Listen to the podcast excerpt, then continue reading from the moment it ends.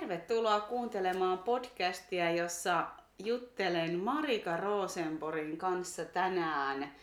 Me ollaan Marikan kanssa nyt tässä kevät-talvella yhdessä luotu kurssia erosta toipumisen tueksi, joka ihan, ihan juuri ilmestyy ja on saatavilla sitten voi ostaa ja ilmoittautua mukaan, mutta tällä podcastilla me Marikaan kanssa keskustellaan eroamisesta, mitä erot on meidän kummankin henkilökohtaisessa elämässä jotenkin tehnyt näkyväksi, mitä ne on pyytänyt katsomaan.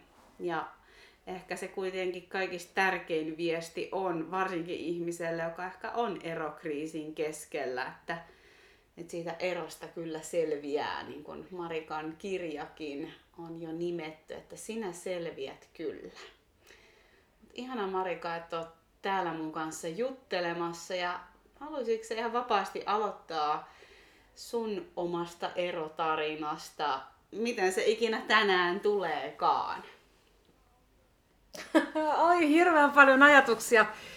Ää, niin erohan ei sinänsä ole meidän ihmisten elämässä mikään, niin kuin, po, siis mikään sinänsä poikkeustila, että me jatkuvasti niin liitytään ja erotaan eri ihmissuhteissa.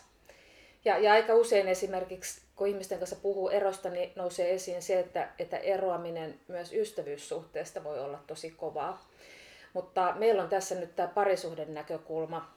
Ja tiedetään se, että elämän ensimmäinen ero ottaa usein ihmiselle tosi kovaa ja se, niillä voi olla todella niin kuin murheellisiakin seurauksia, koska se tuntuu niin, kuin niin totaaliselta ja järisyttävältä ja nuoruusvuosiin vielä liittyy jotenkin niin, niin voimakkaasti kaikki hormonaaliset tunteet ja jotenkin se elämä aukeaa ja, ja se, että, että jos siinä kohtaa joutuu hylätyksi, se, se on niin todella rankka kokemus. Mutta sitten kun me mennään elämässä eteenpäin ja niin meillä on se kokemus takana, niin meidän on helpompi ehkä suhtautua myöhemmässä vaiheessa sitten tämmöisiin tilanteisiin, mutta jokainen erohan on aina omanlaisensa ja jokainen ero on, on rankka ja, ja se on silloinkin vaikeaa, vaikka sen ihan selvästi näkisi, että se on oikea vaihtoehto. Ja se on silloinkin rankkaa, jos itse joutuu olemaan se, joka vie sen päätökseen, vaikka toinen ei haluaisi ja, ja, ja kokisi, että siitä on vaan niin hyviä seurauksia. Ja tästä nyt tulee ihan ensimmäisenä mieleen, kun kysyt henkilökohtaista kokemusta, niin aloin miettiä, että mikä oli minun elämäni ensimmäinen tällainen parisuhdedraama. No sehän on käynyt päiväkodissa.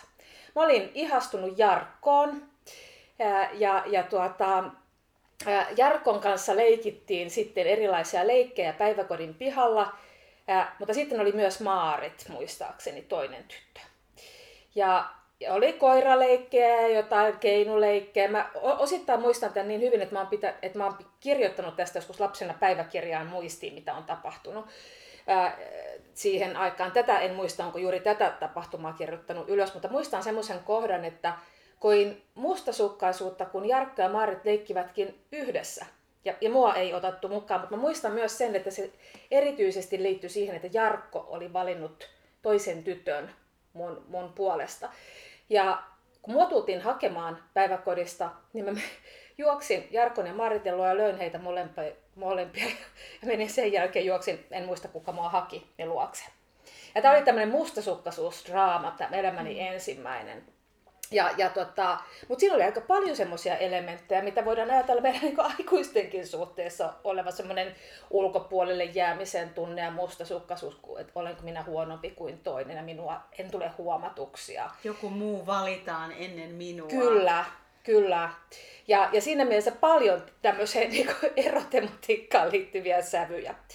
Mutta varsinainen eroauttajan tienihän toki alkoi omasta avioerostani, joka, joka oli 90-luvun lopussa, että, että, että se, että me muutimme erikseen tapahtui vuoden 98 lopussa, mutta ero astui voimaan äh, elokuussa 99. Muistan, että vein hieman ehkä draamallisesti äh, toisen vaiheen eropaperit äh, Pasilan viras, johonkin virastotaloon hääpäi, viisivuotis hääpäivänä. Että, että jotenkin halusin tehdä sen niin. Ja, ja tuota, ää, se, se on jäänyt mulle mieleen to, niin vahvasti. Ja sitten saman vuoden syksyllä, 99 syksyllä, niin aloin etsiä sitten, vaikka erosta alkoi olla se vuoden verran, mikä on tosi vähän erosta selviytymisestä, niin aloin sitten etsiä vertaistuen mahdollisuuksia, koska tiesin, että vertaistuki auttaa aiemmista kokemuksistaan.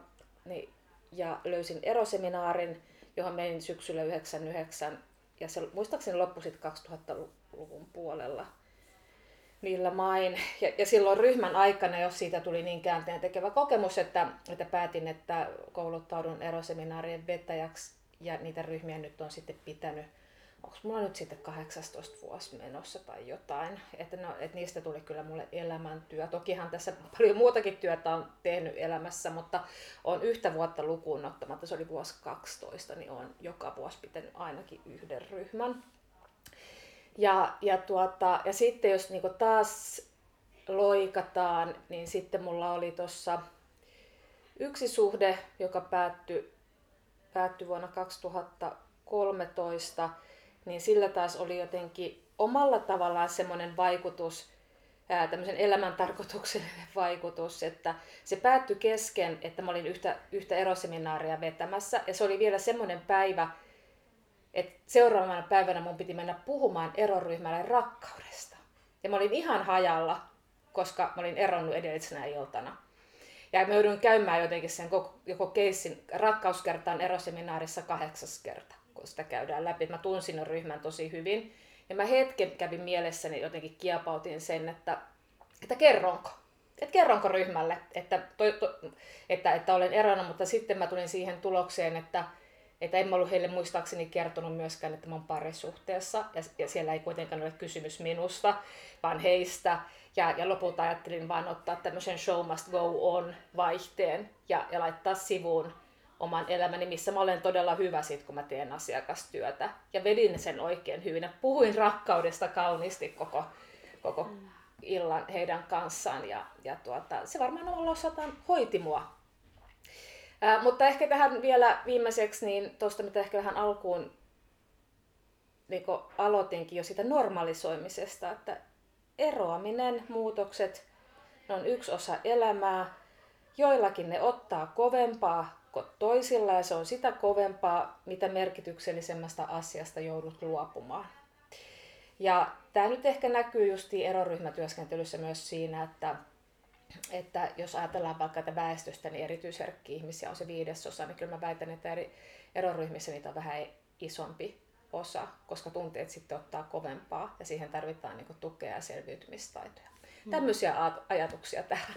Joo, kiitos, että jaoit ja jatketaan näistä näistä vielä tota, yhdessä lisää. Ja ensimmäisen tulee mieleen se, mitä me paljon tuotiin täällä meidän verkkokurssilla esiin myös, että jokainen ero on yksilöllinen ja samalla on niitä yhteisiä tekijöitä, niitä teemoja, jotka jotenkin koskettaa kaikkia. Mutta se oli meillä oikeastaan semmoinen aika tärkeä arvokin sillä erokurssilla se, että ei ole oikeaa tai väärää tapaa erota ja on niin erilaisia eroja Ja silti ne tunteet on usein hyvin jaettuja ja, ja samanlaisia. Ja mä oon myös itse eronnut useamman kerran elämässäni, kerran avioliitosta, mutta niin kuin lukuisia muitakin eroja on. Ja muistan kyllä sen oikeastaan ihan ensimmäisen kerran, kun sydän särky, että miten ää, jotenkin se riisu kaikista suojauksista.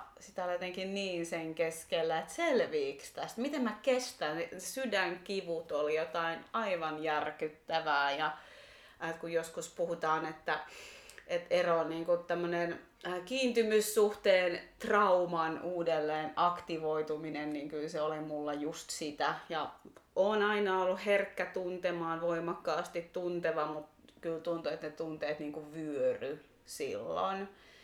Ja äh, hain apua ja, ja sainkin apua ja jotenkin siitä kokemuksesta, kun selvis ja siitä elämä on jo niin kuin pitkään jatkunut ja ollut useampia suhteita sen jälkeen, mutta jonkun sellaisen opin se niin kuin jätti, että, että vaikka mulla olisi sellaisia oloja, että mä en selviä, tuntuu, että mä en kestä ja mä hajoon ja mä suurin piirtein kuolen ilman tota toista ihmistä, joka tota, ei kyllä itse asiassa ole kauhean hyvä merkki, jos tällaisia fiiliksiä on sikäli, että esimerkiksi tämä mun suhde, joka päättyi, oli läheisriippuva suhde. Se ei alun perinkään ollut kauhean terveellä pohjalla, mutta joka tapauksessa, että niistäkin todellakin toipuu ja mulle semmoinen niin tärkeä oppi siinä sen suhteen jälkeen siitä erosta oli se, että se kysymys, että miten mä en enää hukkaisi itseäni suhteeseen, että miten mä voisin olla jotenkin terveesti erillinen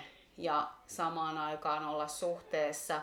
Mä sitä kyllä ihan heti oppinut, että aika isoja kertausopintoja vaadittiin, jotka tuli sitten myöhemmin vastaan, mutta se on ollut mulle semmoinen taipumus niin hukata itseni suhteeseen ja mennä vähän sellaiseen jopa liian symbioottiseen tilaan, josta sitten se erkaantuminen tuntuu siis, sanon nyt, että niinku henkisesti väkivaltaiselta.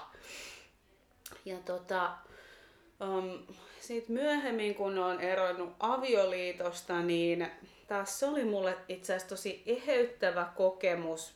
Pitkän liiton aikana niin taas oli muutama kerta, että oltiin asumuserossa ja ne oli hyvin vaikeita. Ne oli hyvin haastavia ja mä koen, että niihin liittyvä kipu oli paljon suurempaa kuin sitten lopulliseen eroon liittyvä. Mutta lopulta mä sitten sain tästä niin liitosta eroamisesta itse asiassa hyvin kauniin ja tärkeän kokemuksen, vaikkakaan se ei ollut helppoa. Mutta siinä erossa ne niin kuin suurimmat ja haastavimmat kivut oli ennen sitä eroa. Ja en tiedä, voiko tämä toimia jollekin mulle rohkaisuna, mutta mä koin, että, että sitten kun se eropäätös tuli, niin se kipu sai sellaisen suunnan. Että et nyt tämä on luopumiseen liittyvää kipua ja mä suren sitä luopumista ja samaan aikaan se helpotus siitä, että se tila, jossa oli pitkään vähän niin kuin kovassa kivussa ahtaalla, mutta sillä kivulla ei jotenkin ollut suuntaa. Se oli sellaista jumissa olevaa, pysähtynyttä, jatketaanko, eikö jatketa, miten me saadaan tämä toimii, toimiiko tämä, niin se oli valtavan helpottavaa, että se päätös tuli. No, mulle on tosi, tosi tuttua tämä tarina, mistä puhut. Eli usein ihmisillä ää, se kaikista suurin ahdistus erossa liittyy juuri siihen niin hetkiin ennen päätöstä, että, että jatketaanko yhdessä vai ei. Ja, ja nyt kun puhutaan hetkistä, niin hetki voi olla tässä myös pitkä. Mutta on, on tärkeää ymmärtää myös se, että, että se päätös ei ole vain se, että erotaan, vaan päätös on myös se, että niin jäädään yhteen. Et jos, jos joudutaan niin olemaan tosi pitkään semmoisessa niin kelluvassa tilassa, että ei oikein tiedetä. Ää, toinen toinen niin voi, voi olla sellainen asetelma, että se ero on jotenkin ihan selvästi niin kuin toisen harteella. Että toinen on tuonut ihan selvästi esille vaikka, että minä en halua erota missään tapauksessa. Vaikka meillä menisi todella huonosti, niin en halua erota, enkä halua mennä terapiaan. Tämmöisiä on aika paljon, tämmöisiä ö, suhteita ollut mulla, tai, tai ihmisiä asiakkaina, joiden kumppanilla on ollut tämän kaltainen asenne, niin silloinkin se voi olla tosi raskasta, että sä oot jotenkin yksin vastuussa nyt kaikista niistä päätöksistä, joita niin tehdään tästä eteenpäin. Eli siinä vaiheessa, kun se päätös syntyy, niin usein niin kuin, se, se myös niin kuin vapauttaa juuri tuolla mm. tavoin, kun itse äsken kuvasit.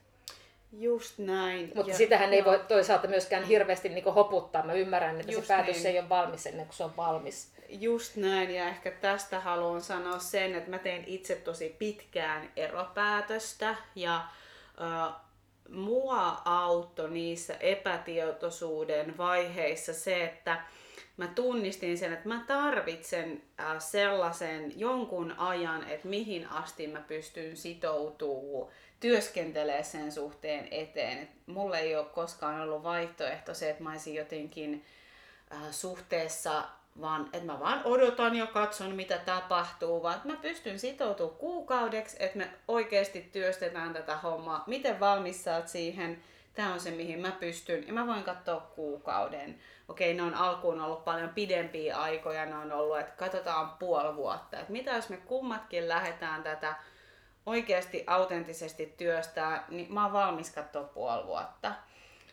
Um, ja se oli niinku semmoinen, mikä mä luulen, että pelasti jossain määrin mun mielen terveyden, koska myös se jatkuva luuppaaminen, jatkuuko ei jatku, jatkuuko ei jatku, se on tosi kuluttavaa, se on tosi energiaa vievää ja siksi niin jotenkin suosittelisin sitä, että mihin voi sitoutua, jos sellainen vaihtoehto siis on. Kaikillahan ei ole. On valitettavan surullista, että uh, joillekin ero tulee aivan ikään kuin puskan takaa tai ei ole saanut mahdollisuutta siihen, että me voitaisiin yhdessä näitä asioita käsitellä, mikä on tietyllä tavalla niin kuin hyvin traagista ja äm, että se on iso kriisi, minkä ihminen joutuu silloin käymään läpi, että ei saanut mahdollisuutta myöskään. Varmaan tästäkin sulla on niin paljon ehkä ajatuksia, mitä olet sun erotyössä huomannut ja myös omassa elämässä. Siis kyllähän se, että toinen vaan, että se on jotenkin selvästi toisen päätös ja mitä niin yllättävämpi päätös se todella on, niin sitä niin avuttomampia ja toisaalta myös niin raivostuneempia tunteita voi tulla siihen, että hetkinen, että eikö, eikö mulla ole mitään niin sanavaltaa omaan elämään. Ja, ja varsinkin sit silloin ehkä, jos siinä on lapsia. Että mm. semmoinen, että ahaa, että multa viedäänkin puolet viikonlopuista pois mm. elämästä ja, ja, ja, mm. ja, ja mistä mä nyt löydän tarkoitusta niihin hetkiin, kun mulla ei enää ole perhettä, koska ydinperheestä luopuminen on monille se kaikista niin kuin, vaikein asia. Ei välttämättä se kumppanista luopuminenkaan ole niin iso juttu. Ja tuosta, mistä puhuit äsken, että olette laittanut noita niin kilometritolppia tai tavoitteita sitten sille pohdinnalle. Mä oon tavoitesuuntautuneena ihmisenä niin niiden, niin kuin hyvinkin niiden kannalla. Ja muistan myös vuonna 1999 tein sen kyllä yksin itseni kanssa sen sopimuksen, että tein, tein tota, että, että, että Marika, että katsotaan vielä puoli vuotta, että jos, jota, jos jokin muuttuu niin voidaan jatkaa, mutta jos ei muutu, niin pitää vetää johtopäätökset. Ja meidän suhde oli silloin niin vaikea, että me ei jotenkin päästy semmoiseen niin rakentavaan yhdessä yrittämiseen, että mikä nyt tähän ehkä kommenttina, miksi tein sen vain itseni kanssa. Ää, ehkä siihen liittyy muitakin asioita, nyt siitä alkaa olla niin paljon aikaa, että en ihan kaikkea muista, mutta sinnehän ei sitten puolta vuotta mennyt, kun, kun tota, Exceli teki sitten itse sen päätöksen, että on parempi erota ja, ja, ja kyllähän se oli oikea vaihtoehto meille. Hän vaan oli jotenkin valmiimpi tekemään sen ennen mua, koska mä olin mm. sitten niin pelkäsin paljon sitä hylkäämistä ja mm. kaikkea sitä toivottomuutta ja mitä, mitä siihen sitten niin liittyy. Näinhän se yleensä on. Tämä on myös huomannut, että, että se on aika harvinaista, että mennään yhtä matkaa siihen eropäätökseen. Toinen on aina vähän pidemmällä. Ja, ja, ja siinä vaiheessa siitä voi tuntua, joka kokee olevansa se niin kuin jätetty ja hylätty, että, että tämä on väärä ratkaisu, mutta kun aikaa kuluu, niin usein sitten se alkaakin ehkä niin näyttäytyä toisenlaiselta, että, että kun uskaltaa katsoa sille raatorehellisesti sitä, että mitä tämä meidän elämä on ollut vaikka viimeiset kolme vuotta, niin olisiko me jatkanut tämmöistä elämää, olisiko mä halunnut jatkaa mm. tätä vielä seuraavat kolme vuotta, jos mikään olisi muuttunut. Mm. Ja aina meillä ei ole mahdollisuutta ihmisinä muuttua. Tai, tai siis tarkoitan tällä sitä, että, että me ollaan tehty parhaamme ja me ei enempään pystytä ja silloin on viisautta myös lopettaa se suhde. Just näin. Ja monesti ero on sellainen, mitä paljon tällä meidän verkkokurssilla puhutaan, että ero riisuu niin maskeista, maskeista, joita me ei edes tiedetty pitävämme, kantavamme. Eli hyvin usein se ero on kutsu jotenkin syvempään itsetuntemukseen ja niin kuin se, se kysymys, mikä oikeastaan aina jossain määrin eroon liittyy, että miksi, miksi meille kävi näin, miksi mulle kävi näin.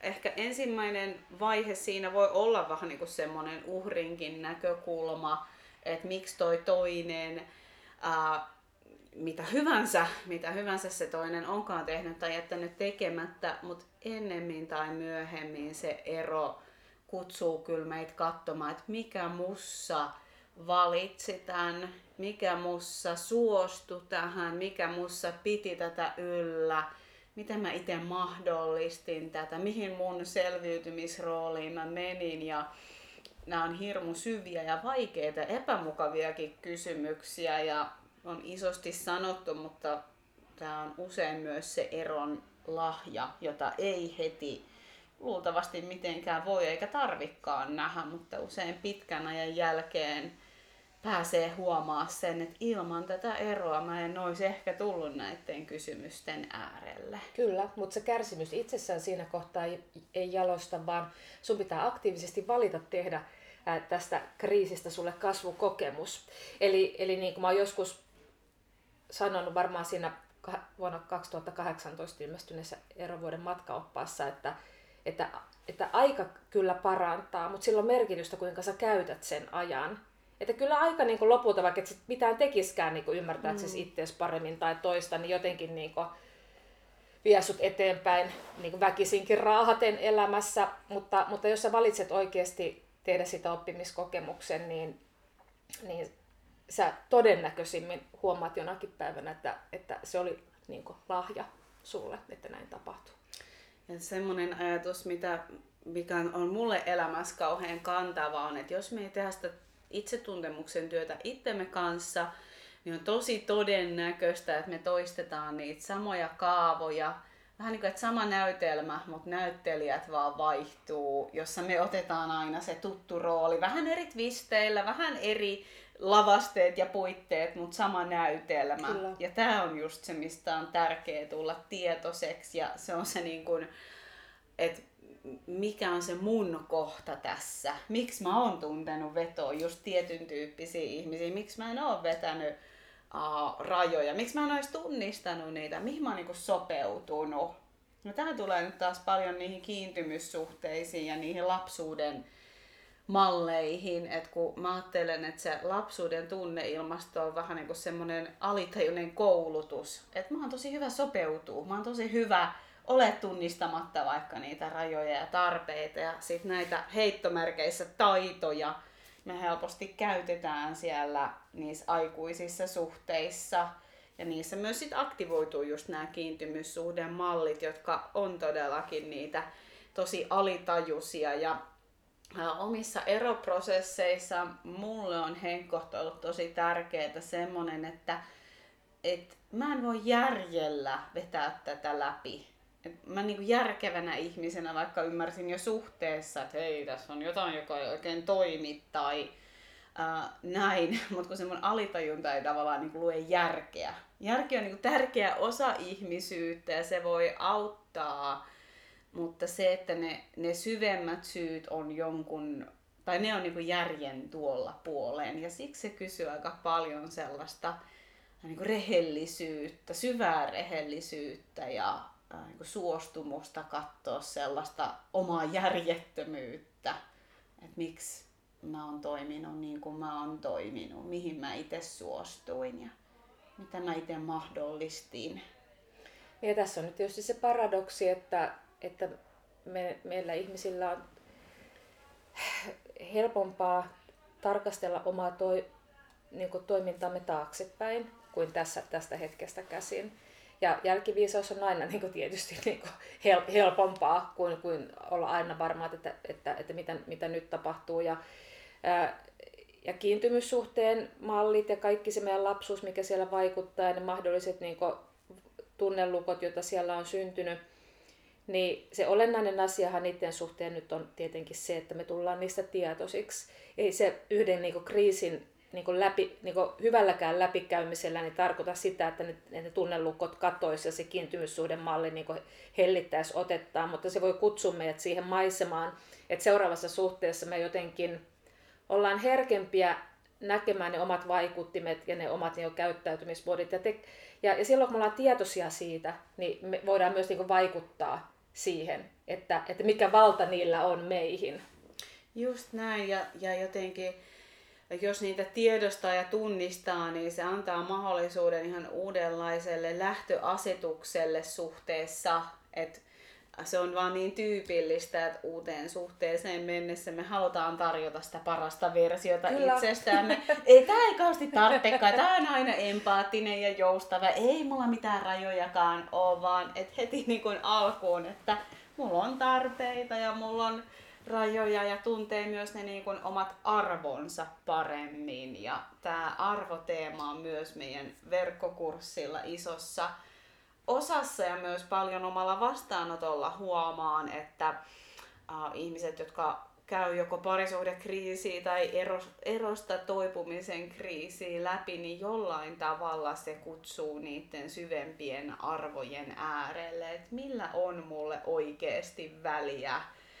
Ähm, ja aika monella se niin kuin ravistelee myös sitä turvakäsitystä, että, että se suhde, missä vaikka oli niin sanotusti tuttua ja turvallista, mutta oliko se mun arvojen mukaista? Täyttyykö siinä ne mun, mulle tärkeät tarpeet, jotka nyt ei ole tässä kohdassa sellaista no jotenkin sellaista itsekästä, että minun tarpeet, minun tarpeet, minun tarpeet, koska tarpeista voi puhua niin, niin, niin kuin monella tavalla, vaan ihan syviä inhimillisiä tarpeita. Niin, toi herättää sen ajatuksen, että eroaminen on aina myös elämän tarkoituksellinen kriisi. Ja, ja se elämä kysyy siinä kohtaa meillä tosi isoja kysymyksiä, josta yksi on juuri tämä, josta puhuit, eli sitä tunnistinko ydintarpeen, niin tunnistinko kumppanini tarpeet. Jos ne on hirveän erilaiset, niin ei mikään ihme, että siellä on tullut sitten ristiriitoja ja vaikeuksia. Va- va- vaikkakin uskon myös siihen, että kaksi ihmistä, joilla on erilaisia tarpeita, voi myös elää ää, yhdessä, jos he ovat valmiit kuitenkin niin kuin mahdollistamaan toiselle se, että toisenkin tarpeet täyttyvät. Se, mm. se tietysti, siihen vaikuttaa monen, monenlaiset asiat. Mm, just näin.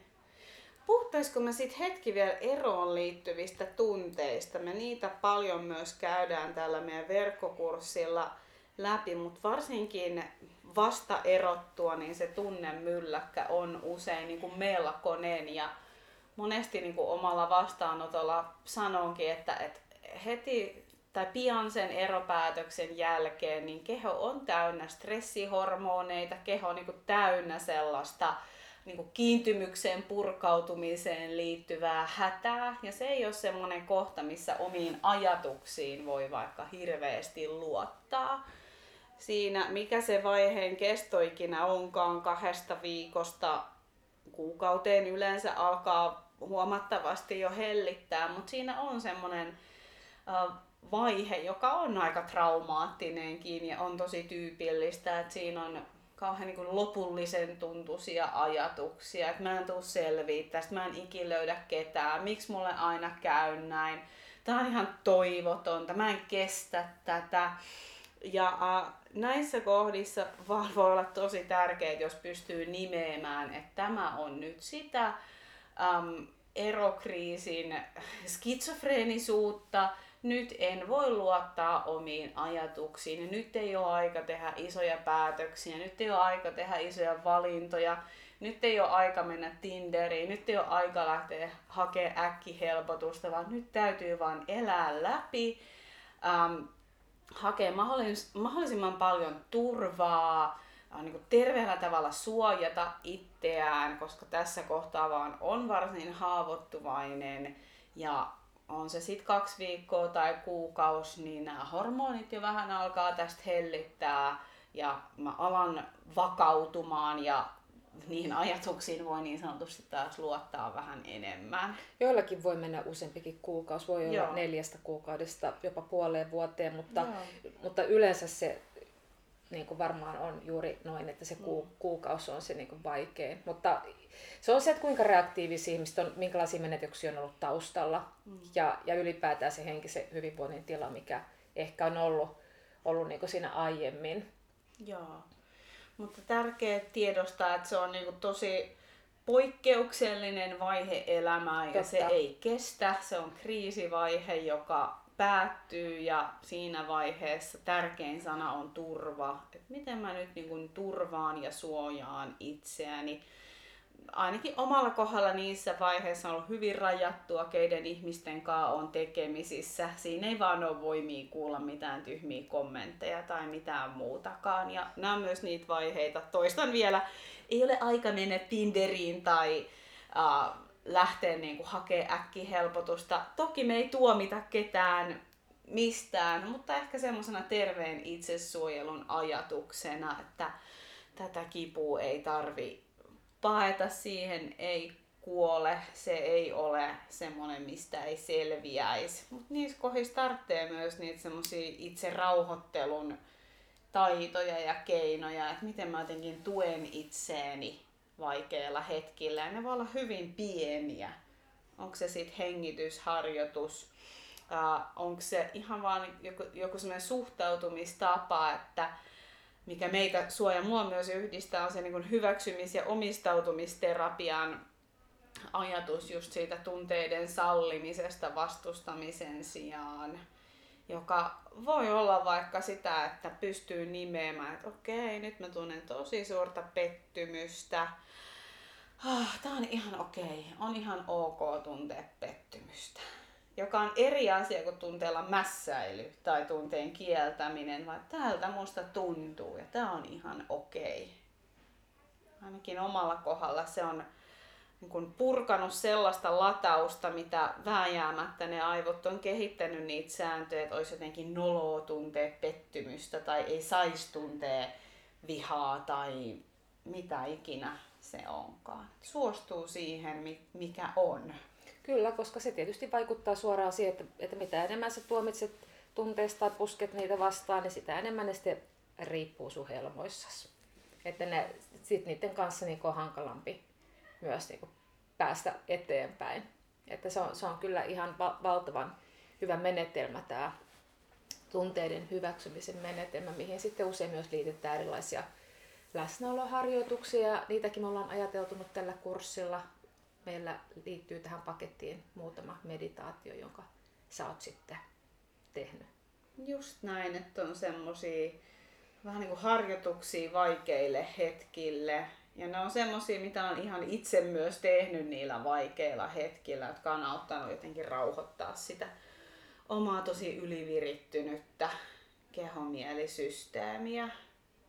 Mä haluaisin jotenkin myös vähän mainita sellaisen vaiheen, joka monesti eroprosesseihin liittyy, kuin kaupankäynnin vaihe, joka on semmoinen vaihe, jossa ähm, tulee vähän semmoinen ehkä, miten mä sanoisin, mitä jos se olisi sittenkin toiminut? Mitä jos, se, mitä jos mä sopeutuisinkin siihen? Mitä jos me kuitenkin vielä yritettäisiin? Tai tulee se kohta, että äh, jollain tavalla on vielä vaikea täysin hyväksyä sitä, että ei kun tämä itse asiassa päättyi ja tämä oli hyvä näin. Tämä on ainakin omalla kohdalla ja myös mun vastaanotolla huomaa, että tosi haastava vaihe sikäli, että myös tämä kaupankäynti, se on niin se jotenkin perustelee niin kauhean hyvin siellä psyykkeessä niitä asioita.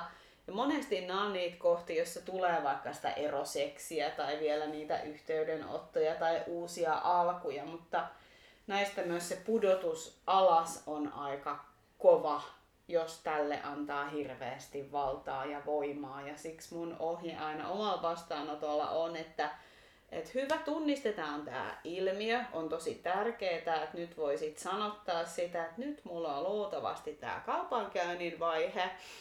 Äh, jos meidän oikeasti kuuluu olla yhdessä, niin se, se on sitten myöhemmin. Nyt mä en kahteen viikkoon ainakaan toimi tämän mukaan mitenkään ja katson, että meneekö tämä vaihe. Luultavasti sen ajan on ehkä hyvä olla pidempi kuin se kaksi viikkoa, mutta se on usein sellainen, mihin ihminen pystyy sitoutuu. Ja samaan aikaan en koskaan sano, että minä tietäisin, että olisiko se voinut toimia, mutta sen sanon, että tämä kaupankäynnin vaihe on hyvin tyypillinen. Oot varmasti huomannut saman. Äh, joo, mä ehkä voisin käyttää siitä myös nimitystä kieltäminen. Mm. eli, eli kun sä et ole vielä hyväksynyt sitä, mikä on tapahtunut, niin, niin siihen voi niin liittyä tämän kaltaisia ajatuksia. Et sekin me tiedetään, että jotkut parit palaa yhteen. Kyllä. Ei, ei niitä voi Just oikeastaan, niin. tai tietenkin voi ennustaa, mutta me ei voida mm. tietää. Just niin. Et, et mullekin on joskus tullut yllätyksiä. Kadulla on tavannut eroseminaarissa vuosia aikaisemmin olen ihmisiä, joka pysähtyy ja kertookin yllättävästä muutoksesta tai yhteen palaamisesta. Se jää, se jää nähtäväksi. Mm. Mutta niin kauan, jos me käydään kauppaa tai kielletään tapahtunut jollakin tasolla, niin niin kauanhan ää, me myös niin saadaan aikaan se, että me ei lähdetä irrottautumisprosessiin, mikä on sitten se pitkä ää, tie, joka, miten se nyt sanoisi, hedelmöittää maan uuden kasvulle. Eli, eli meidän pitää ensiksi irrottautua menneestä, jotta me voidaan rakentaa uutta. Ja siinä on juuri sitten nämä kaikki ikävät tunteet on ne kaikista tärkeimmät työkalut ja niiden niin vastaanottaminen, niin, niin kuin viha tai suru tai häpeä, syyllisyys, mm. hylkäämiseen liittyvät tunteet, ää, katkeruuskin ehkä, vaikka sitä, e, mm. se on yleensä ehkä tun, tunteen seuraus, jota ei ole käsitelty kunnolla läpi. Ja irrottautumisen parhaat merkithän on ne, että sä yhtäkkiä huomaat, että oho, mä en ole miettinyt mun eksää koko päivänä. E, eli se rupeaa oma uusi elämä kiinnostaa enemmän kuin se, että mitä, mitä eksä tekee. Tai sä et enää mieti, että minkä takia tässä kävi näin. Tai, ää, tai sä rupeat jopa niinku innostumaan sun uudesta elämästäsi. Tai kun sun eksä tuleekin vastaan sua kaupan kassalla ja sä katsot sitä silleen vähän ihmetellen, että oo, että tuohon tommoseen ihmiseen mä olen joskus ollut rakastunut. E, eli tämmöisiä, niin kuin, että se selvästi niin kuin menneisyys alkaa asettua menneisyydeksi, eikä se elää mm. enää niin kuin tässä hetkessä. Mm. Mutta, mutta siihen, siihen tarvitaan juuri sitä niin kuin tunnetyöskentelyä. Just näin. Ja me puhutaan myös meidän verkkokurssilla paljon siitä, että miten ero itse asiassa usein aktivoi myös elämän aiemmat menetykset ja ne äiti-isäsuhteisiin liittyvät haavat ja tunteet. Ja se on jossain määrin ehkä myös lohdullista, että kaikki se, mitä mä suren, ei edes liity tähän eroon. Kaikki se viha ei edes niin sanotusti kuulu luultavasti tälle ihmiselle. Kyllä. Ja silti ne tunteet on totta ja ne tapahtuu. Ja Uh, mulle tuli viimeisimmässä eroprosessissa yllätyksenä myös positiivisten tunteiden määrä. Ja mä jaan tämän siksi, että mä olin hirveästi pelännyt eroa niiden vaikeiden tunteiden vuoksi. Et sit, sit tulee olemaan tosi, mä tulen tosi mustissa tiloissa, mä tulen kokeen niin paljon surua ja vihaa ja pettymystä ja mä niin ylin dramatisoin sitä kivun määrää, ehkä liittyy mun persoonallisuuteen tai mitä lie. Mutta sitten kun se ero tuli, niin joo, oli surua, oli pettymystä, oli hylätyksi tulon kokemusta, oli sitä kaikkea. Ja samalla kun mä suostuin ne kohtaa ja kokea, niin mus vapautui paljon tilaa myös ilolle, keveydelle, helpotukselle, äh, spontaaniudelle, jopa riehakkuudelle. Ja tää taas tuo mut sen äh, niin kun, äh, tämän hyväksymis- ja omistautumisterapian vähän niin kuin tausta-ajatuksien äärelle, että me ei voida vaan valikoida, että me blokataan vaikka vaan tietyt tunteet, vaan jos me blokataan vaikka nyt näitä niin sanottuja negatiivisia tunteita, niin me blokataan myös positiivisia tunteita. Ja samalla jos me vapautetaan, sallitaan negatiivisia tunteita, niin itse asiassa me sallitaan myös positiivisia tunteita. Se ei tietenkään niin kuin tarkoita, että, että nyt heti eron jälkeen on edessä kaikkea ihanaa tunnetta, mutta voi yllättyä siitä, että kun mä suostun kohtaa mun kivun, niin itse asiassa mä vapautan tilaa myös niille niin sanotuille positiivisille tunteille. Juuri näin. Tämän olen monesti nähnyt, olen myös sen itse kokenut.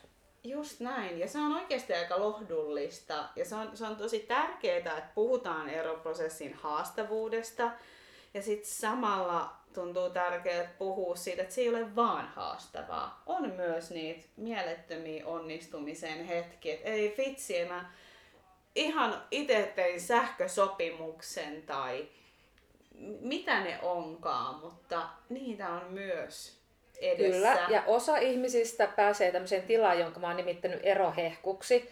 Eli okei, okay, kaikki eronet eivät mm. sinne pääse, mutta, mutta se voi tulla myös yllätyksenä joillekin, että he kokee sen. Varsinkin silloin, jos on ollut tosi rankka se ero. Ja se on semmoinen kohta, jossa sä jotenkin niinku, niinku sytyt sun uuteen elämään ja, ja, ja, ja kylvet semmoisessa uuden alun mahdollisuudessa ja se, se näkyy ulkopuolelle. Ihmiset tulee kyselemään, että oletko sä rakastunut ja usein silloin erohehkulaiset vastaavat, että joo itseeni. Mm. Ja, ja, ja todennäköisesti siihen liittyy myös kiitollisuus mennyttä kohtaan ja eksää kohtaan se taito nähdä niin se kausi tärkeänä kautena elämässä, mikä, mm. mitä on ollut. Ja, ja myös se, että, että antautuu elämän uusille mahdollisuuksille. Ja sehän voi olla joskus niin todella, todella henkinen, spirituaalinen kokemus, mm. jossa myös syntyy niin tosi vaikuttavia uusia ihmissuhteita. Mutta tietenkin aina se, mikä menee ylös, sen täytyy tulla alas. Kukaan mm. ei voi jäädä elämään jatkuvaan erohehkuun, vaan sitten tulee sekin päivä, että pitää niin suostua sille tylsälle arjelle mm. ja kenelle se nyt onkaan tylsää tai, tai ei, mutta, mutta se on omalla tavallaan semmoinen aika makea hai-kokemus, mm. mutta mun mielestä sen, parhaiten sen voi niinku taata itselleen juuri tekemällä näin kuin äsken mm. kuvasit. Kiitos hei Marika tosi paljon tästä keskustelusta ja lämmöllä suosittelen meidän yhteistä verkkokurssia Sinä selviät verkkokurssi erosta toipumisen tueksi. Jos oot keskellä erokriisiä, harkitset eroa tai tämä kurssi on myös oikein hyvä silloin, kun erosta on jo hetken aikaa ja haluat käydä sitä omaa itsetuntemuksen matkaas, niin siihen meidän kurssi tarjoaa kyllä työkaluja.